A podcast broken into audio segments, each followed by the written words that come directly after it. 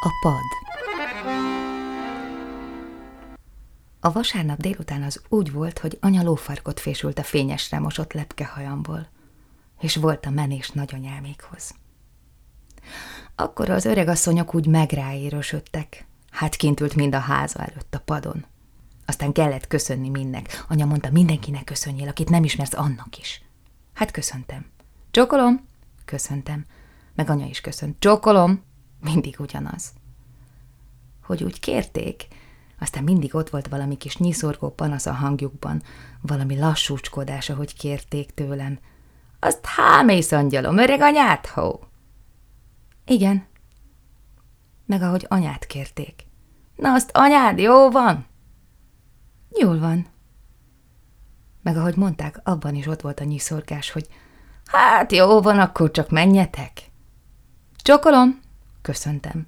Meg anya is köszönt. Csókolom, mindig ugyanaz. Az egész Petőfi utca csupa pad volt, csupa öregasszony vasárnap délután, hogy mind meg kellett állni. És az egész Petőfi utca csupa megállás volt, csupa köszönés meg. Hámész angyalom, mert tudod, ilyen twitterük volt nekik, hogy így követtek minket, meg követtek másokat. Aztán meg volt a megosztás, az meg a szomszédi lonkával volt, mikor a cefrének valót szedegették a kertben. A pad volt a twitterük nekik. Úgy volt. Meg az is volt, hogy mi nálunk a mi utcánkban csak egy pad volt. A nyilaséknak volt az egy padjuk. Pedig mi nálunk megyfák is voltak, édesen keserni és cigánymegyek. A Petőfi utcán meg fasa igen. Aztán mégse volt pad mi nálunk, csak az egy nyílaséké. Sosem mertem leülni arra a padra. Jó lett volna, oda a cigány megyek alá. Sosem mertem. Pedig mondta anyanya sokszor, hogy hát üljé ide, angyalom, azt beszélgessetek a Marikával. Mindig mondta. De nem jött a beszélés belőlem sose, meg az odaülés. Féltem a Marikától. Anya mondta, nem szabad csúfolni a Marikát a lábával, ne csúfoljad a Marikát. Anya mondta, elég bajoz nekik, hogy a Marika így benne maradt a gyerekparalízisbe.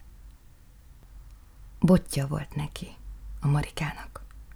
Az olyan félős volt, hogy miért van botja. És kerekesszéke is volt, láttam a tornácukon a kerekesszéket. Meg olyan furcsán beszélt, mint akinek pingponglabda van a szájában, mint aki azon akar átbeszélni, na az is félős volt. Hogy nem hülyéskedik a Marika a járásával, meg a beszélésével, nem, hanem hogy nem tudja másképp. Na és ezért nem ment az odaülés. Pedig a nyanya még a megyet is mondta, hogy szedjek ám belőle bátran. Nem szedtem. Inkább kimentem a kocsi útra. Nem a nyanya elől, a Marika elől mentem ki.